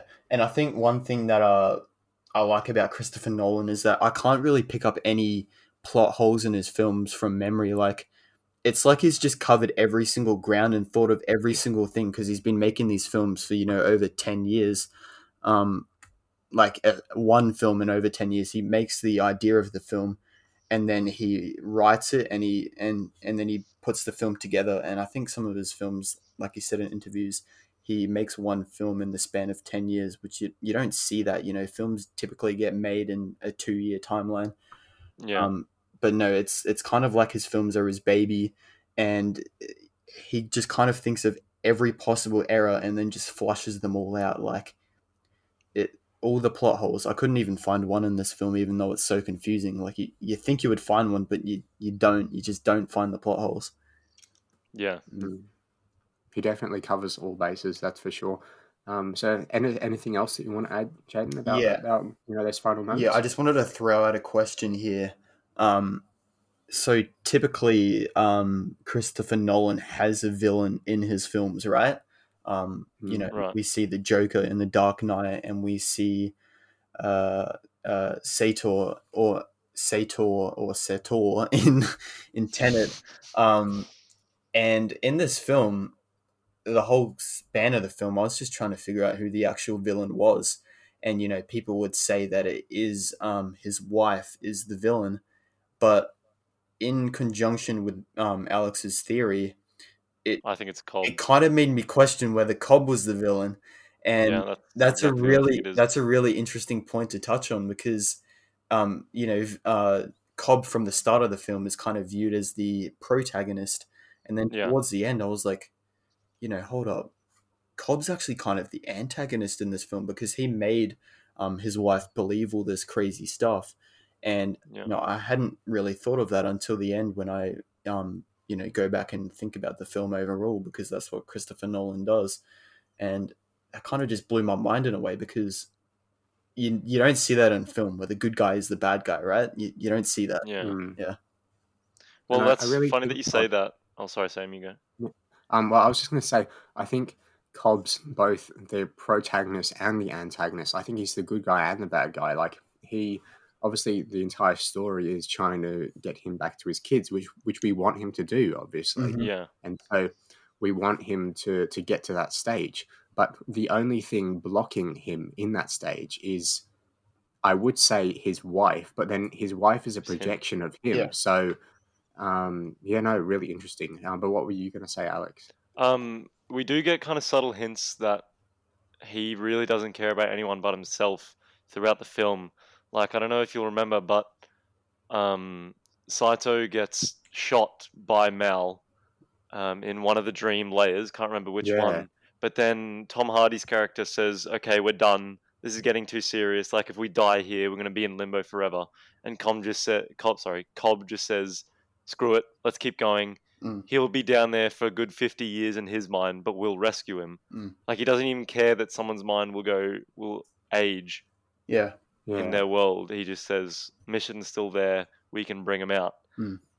And I think one That's of the crazy. sorry, I think one of the other things was the fact that he never told anyone about um I can't remember what it was in particular, but everyone got angry at him that he hadn't revealed the the full plan of the of the dream heist in a way, um, and the consequences that it would have, where they would all be in a state of limbo. He never told anyone. He kind of was just looking at it um, from it only affecting himself, not anyone Yeah. else.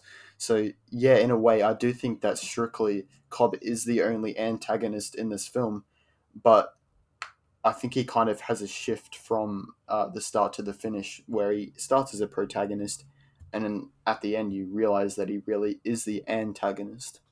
It's Mm. it's funny that I came onto this podcast from Revenge of the Sith and this movie because it's funny you say that because you know Anakin Skywalker Mm, starts as the protagonist, yeah, but then we learn he's the antagonist. But throughout the films, you realize he is a bit unhinged himself. yeah, Mm. it's, it's a weird like it's it's quite similarity, similar, but it's it? yeah. yeah, I, I do think that Inception has more so hidden the fact that he's the antagonist. You know, yeah, yeah, Anakin, it's quite obvious that he is the bad guy, um, or more so a good guy that uh, had um, a tough upbringing and become the bad guy. But um, yeah. I, I do think that Cobb, um, throughout the extent of the film, was secretly the bad guy. Mm, and I, I really see that Cobb's the antagonist when Maul or Maul does appear in the snow area and she shoots um who does she shoot? Is it um Uh, Saito Fisher. or Yeah, yeah, she Fisher? shoots yeah, Fisher. yeah, she shoots Fisher. Yeah, you're right. And um and Cobb has like got his scope on her and he can prevent this from happening Yeah. if he just shoots the projection. But he says, "Oh, but she might be real." And I just remember thinking, "Well, how is she real? Like you know, you know, she's not real." Mm. So He's constantly it's like- fighting with himself. Yeah, yeah, yeah. So he's constantly like, "Oh, maybe this is reality." You know, it's just it's crazy. Um, but yeah, no, it's awesome to awesome to touch on that again because I just remember th- thinking in the film like I was so frustrated. I was like, "Well."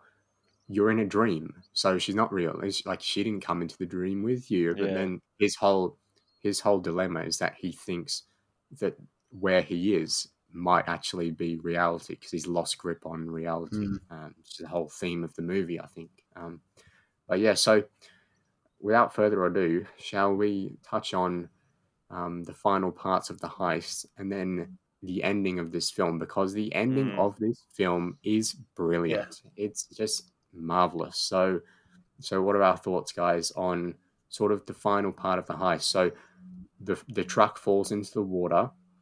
We see quite a few people get out, Mhm. but the people who don't are um, Cobb and Saito, and and then the next scene is them waking up in the plane. Um, so thoughts, guys. What do we what do we think happened there? And um, and towards the end of the film, what are your thoughts? Uh, Yeah. Uh, so, like I said, I do think that the scene where they all come back into this one uh, coin- conjoined reality, um, the reality that we are all in, um, when they come back to that one, um, I do think that was performed quite well, um, and how it was all in sync, and then they, you know, went through the different dream stages. Um, but one thing that I did pick up on was when they um, came back to the plane scene. I it had been so long since we'd seen them go into the dream state in that um in that scene, and then I kind of forgot about it. And when I when I saw it again, I was like, "Hold up, did we go back in time? Like, what happened here?" And then, and then I realized, "Oh my god, we were in another dream state." So, And exactly again, how ironic is that? yeah, right. That you're in the dream for so long, you you you don't know what's reality anymore. and and I do think that Christopher Nolan did that on purpose. And if so, Yeah. that is just spectacular that he makes you forget that you're in a dream state. Um, but like he's just kind of blurred the line so much that you forget, and that's essentially the whole premise of the film is that um, these characters in, are in a dream state, and then um, his wife is kind of fighting with you know the fact that she can't accept coming back to uh, uh, reality. She wants to stay in this kind of limbo world that she's all made up or Cobb's made up in a way. Um, but yeah, Christopher Nolan, man, he's just such a genius with his work, and he definitely did it on purpose. Um, and he confused me so much that it's kind of added to the film. Eh, I just Yeah. it's confusing, but I like what he does. Yeah, What did you? I I noticed um, when Saito did wake up on the plane, um, you get like a brief shot of him before he wakes up, and he looks like he's lost his brain, um, which is obviously what happens because he was in limbo. And I don't know, maybe you know, I don't think he's sleeping with his eyes open, but um, he's like resting his head, and like all of his body's limped, and he's got like his his like mouth open, and he's just like staring into nothing. Yeah. And I'm like, oh geez, he doesn't look good. Um, but then he wakes up. So, do you guys think that that final bit when we see Cobb wake up and we see everybody else wake up, do you think that's actually reality, or do you think that's actually um, he's that Cobb's still dreaming? Or Well, maybe, you that know- comes into the final, you know, spinning top. Yeah, go go on Yeah. your theory there, Millsy, because I want to hear your take on that. Okay, so obviously, I think it's still a dream, hmm but now this is the this is a big but. Cobb does not care anymore. hmm Mm, The whole yes. movie, he is trying so hard to get back to his own reality, to get back to his children, which is his reality, which is what his wife wanted to be. Um, you know, he's always spinning the top, ready with the gun in his hand, about to shoot himself if the top keeps spinning forever. hmm And then he's finally let go of Mal at the end.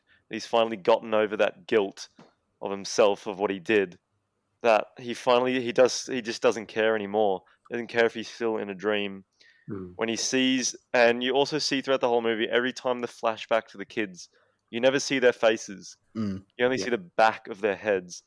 But then finally when he returns home, the kids turn around and he can see their faces again Mm. and that's why he spins the top but he's like i don't care i'm with my kids Mm. this is my reality now Mhm. Yeah, I think the point of you know not showing us whether that totem was wobbling or not, or whether it was going to fall or not, was to say that it doesn't matter whether it's reality or because Cobb's like accepted where he is. you Like- make your own reality yeah Mm. Yeah, so I think that was the sort of the point. But then I can also see like Christopher Nolan like with the camera like evilly laughing and being like, and cut now. And he's like "Mwah, they'll never know. Um, but i think it's interesting obviously this sparked an entire sort of you know decades debate. worth of argument. Yeah. So jaden uh, it seems like alex has sort of got his theory. Uh, jaden what are your thoughts like hearing that and then watching the movie for the first time yourself? Um, obviously, I didn't have too much time, or not as much time as you guys to, uh, you know, generate a theory on the ending of this film. Um, but no, I quite like Millsy's theory or Alex's theory, um, where he's still in this dream state and he's created his own um, reality in quotation marks with his kids. You know, he's he's kind of sick of jumping around all the place and trying to figure all this out. And now that he's with his kids, he's seen their faces and he can hold them. Um, he just wants to stay there. He can't really be bothered, um, you know, trying to figure out a better way anymore. He yeah he wants to stay in this state now. Um, but yeah, like I said, I didn't have as much time to to think about this, but I, I do quite like your theory, and I I, I am kind of um, I am kind of coming along with it now, and I I understand what you have kind of sparked here, and I I just had a question: Did you generate this, or did you did you see something else, or is this like your well this is kind of a um i think i had in my mind that i was thinking about this and a lot of different sources kind of made me formulate.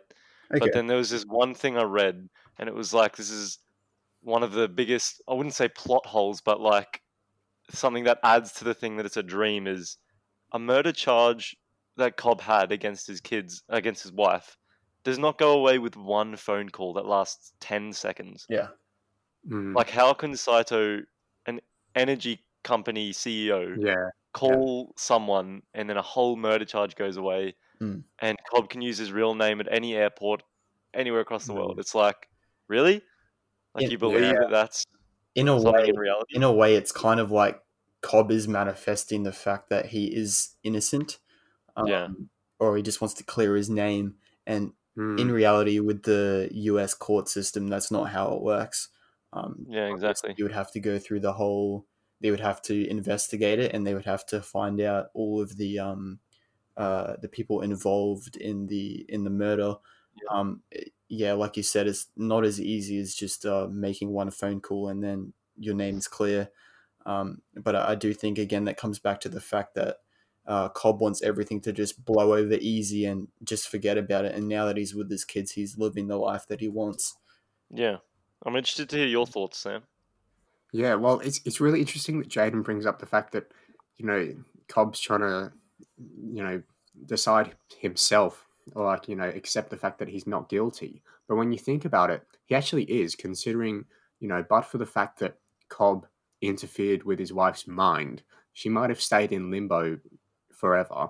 But eventually, you wake up from limbo, right? So, you know, it, if you think like, but for the fact that Cobb interfered with his wife's mind, she wouldn't have killed herself in reality. Mm. Um, but for me, um, when I first watched this film, I was like, oh my gosh, I need answers. Mhm. So, of course, I went to the internet and um, Christopher Nolan and, you know, all, all the people involved, you know, with writing the film, etc. Mhm. Um, like they, they refuse to give an answer because it's it's the you know the premise of the film is you know is it or not it doesn't matter you know? So but however Michael Caine is the key um, at least you know from from my perspective anyway. He was told Michael Caine's character that um, he he was in every single scene that he was in was reality.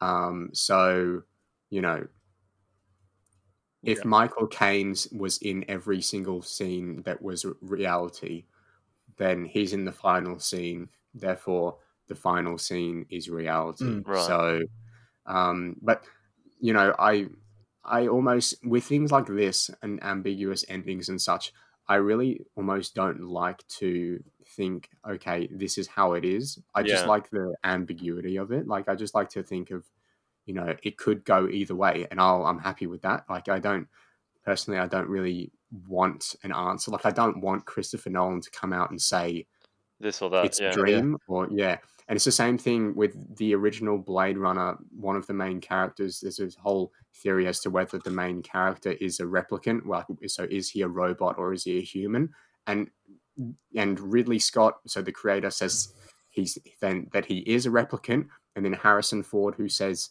who who actually plays the character says he's not and everybody's saying different things and i'm just happy that no one is there's no consensus you know it's Yeah. just it's just ambiguous Mhm. um so but i so i enjoy that with with the film but as to whether i think it's reality i think it works better in the film if it is reality but then i also love your theory alex so Yeah.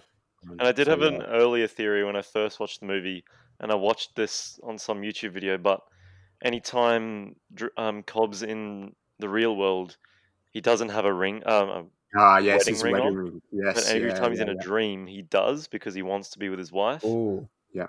But then at the end, you don't see him with a wedding ring. So it's kind of like you know, there's all these different little evidence that point this way, and there's other things that point that way. It's just very well done. mm. Mm, I just i agree I just wanted to throw in something here. Um, how long is the limbo state again? Like how? That can go on for infinite Okay. time. So, um, if like I don't want him to make a sequel to this film, right? I think kind of the beauty of his films is that they are left up to interpretation. Mm. But um, at the same time, I wouldn't put it past Nolan um, making another film in 50 years um, called Limbo or something, where he explains um, what happened in this film. And then he makes the time um, weighted between the two films. So um, if he was to release the film in uh, 2060 and then make a sequel to this film, I think that would just generate so much hype over the film. And if he was to do something like that, I honestly wouldn't put it past him explaining That'd be so much dedication. that would be so much dedication and if he has already thought of doing that he's already probably thought of doing that. Um he's you know made that um decision already. I already know he's made that decision to make that film. Um, Yeah. he probably made that decision when he was making um this film inception.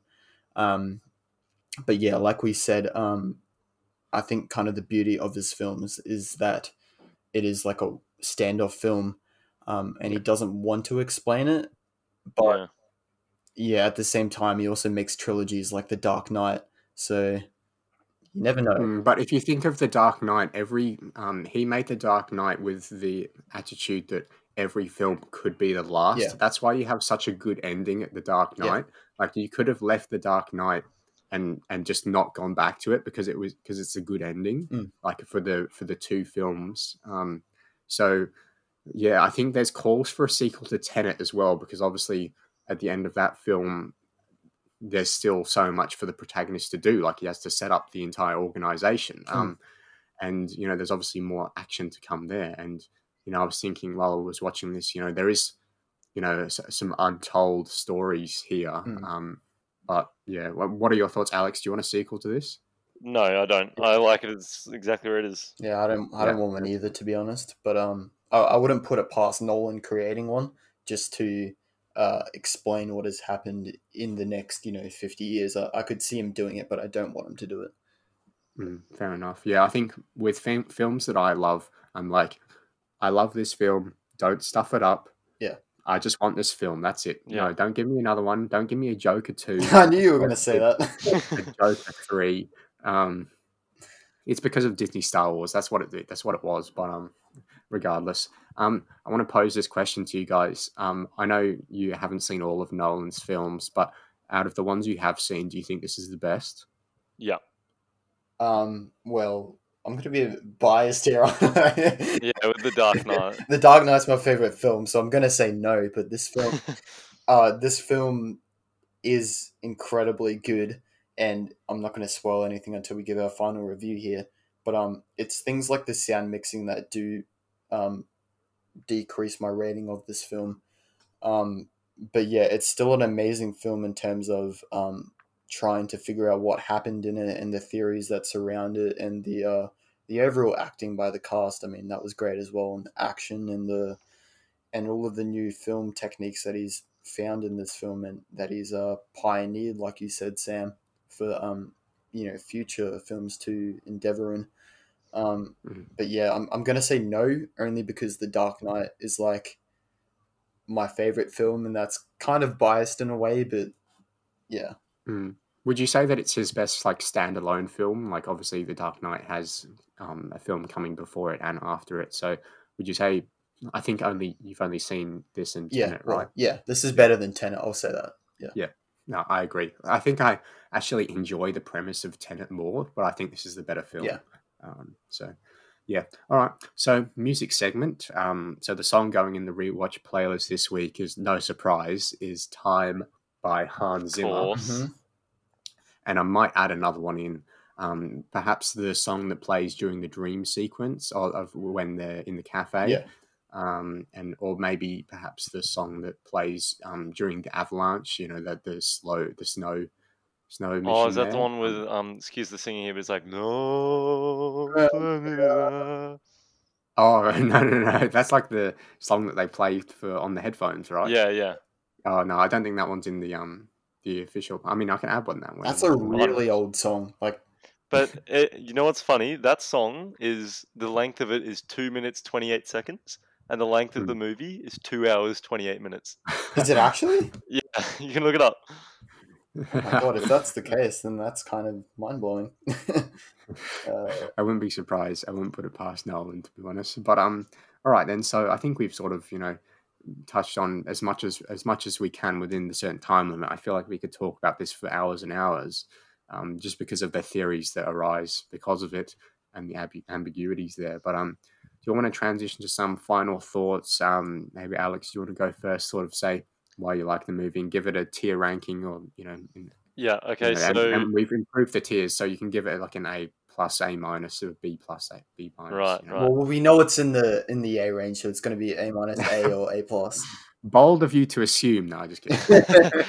well, I'll just start off. Obviously, this is an A plus for me. Okay. Yep. The music, brilliant. The action sequences, brilliant. The humor, top tier. Not the best I've seen, but top tier.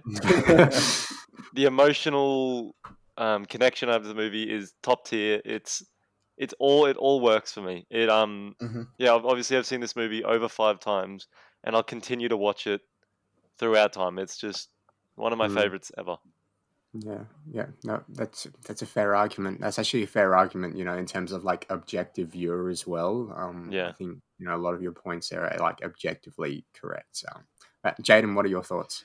Um, usually I write down like a, a paragraph um, explaining my rating, but um, I'm just going to go off the top of my head here because I think it's more fitting.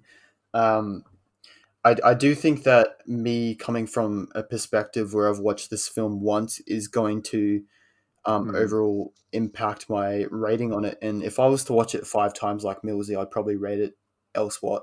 Um, but I want to give this film an A, and I'm just going to justify it now.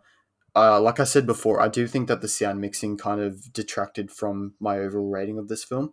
Uh, Yeah. And by no means is that like a, a huge, um, like a huge negative drawback from this film. But um, I couldn't justify giving it an A plus over that because an A plus in my eyes is a perfect film. Right. But at the same time, I do think a lot of the things that Nolan did in this film um, were different. They were unique, and they they have, in a way, changed the course of the film industry.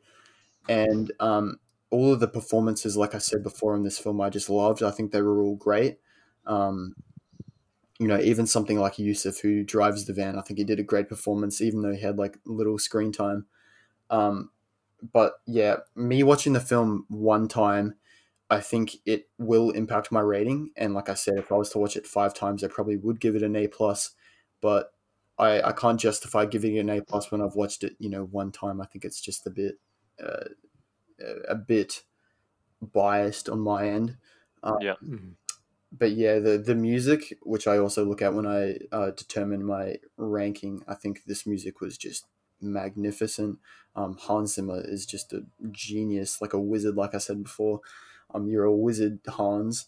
Um, I, I do think that he uh, this is probably one of his best scores overall. Um, it- like I said, it gave me goosebumps at the end. And another thing that I like about Nolan's films is that they a lot of them end on a uh, like a cliffhanger. And I do think I said on my review on Letterboxd that this is one of um, one of uh, the film industry's best cliffhangers, and I'm going to stand by that. Um, uh, look, people are still thinking about this film ten years later. What does that say? Yeah. you know, I, I do think Mm. Christopher Nolan, this is probably one of his masterpieces. Um, and I do think that it deserves all of the uh, the great uh, reviews and critiques Praise. that it's had. Yeah, the craze. Yeah, Mm, mm, for sure. Um, What about you, it's, it's Sam? crazy. Yeah, it's crazy that this film came out in 2010. It's been out for 10 years, but if this film came out yesterday, it would have been like there, there's nothing you can do to improve like the the the effects of this film. Yeah, yeah. Like it's just flawless. Um, but yeah, so yeah, I'm in a tough position, you see, because Jaden said "I- I'm going to give it an A. I've watched it once. Maybe I'll give it an A plus if I watched it twice. And Alex has said I've watched it five times. I'm going to give it an A plus. So I'm in the middle, right? of do I go for an A or do I go for an A well, plus? well, don't look at it from our standpoint. yeah, no, no, I know, I know. I'm, I wouldn't like, you know, I'm not, I wouldn't change my review to fit your your reviews, guys. But, but it's just funny that you know, um, I do think Nolan films are, are designed to be watched twice, and here watching it twice, this is a bloody fantastic film. Mm. I will say that. Um, but unfortunately, I'm not gonna. It's not perfect for me, and I think you guys already know why that is. And so I'm gonna give it an A. And I think, but but I want to stress this. I want to stress this. Okay, I've never been this close to giving an A plus to any film prior to this in on the podcast. So we've done, you know, we've done Into the Spider Verse, we've done Joker, we've done quite a few other films where we've given A's. And those times where I've given A's, I'm like, yeah, it's an easy A. It's not an A plus because there are there are you know there are pretty pretty bold things that are wrong with the film, right? Yeah. Yeah. but in this case the thing is so minor that i really really struggled as to whether i was going to give it an a or an a plus um, but i'm just going to stay safe i'm going to give it an a and i feel like you know perhaps you know if i watch this film more i can get more accustomed to Mal as a character Mhm. um, because yeah, you guys know that was the thing for me that that really um, really stopped this film from being perfect. To be honest, because I don't think anything else is wrong with it. Like I didn't have a problem with the sound mixing, and I didn't have a, a, problem with literally anything else, or the fact that you know we were constantly getting exposition. Like I know some people make fun of this film that it shouldn't be called Inception; it should be called Exposition, um, because there's just so much, so much exposition coming at you. But for me, that's not a problem, and it's part of the beauty of the film. I love the ending. The music's fantastic. All of the things you guys have said are completely true. Um, but I think personal preference for me is I would have liked, um, you know, um, a character of the wife that you know we get to really invest emotionally with, and we get to see her before she sort of turns into this like a manipulated um, person that we see in the movie. Mm-hmm. Yeah, uh, you know that's entirely personal preference. So, but I I think Jaden's A rating is is justified, and I think Alex's A plus is justified as well. Um, so I'm going to give it an A, which gives us an average of like an an A but halfway in between an A plus, Yeah. which is exactly where I put the film. An AT, because half a plus is a T. oh yeah.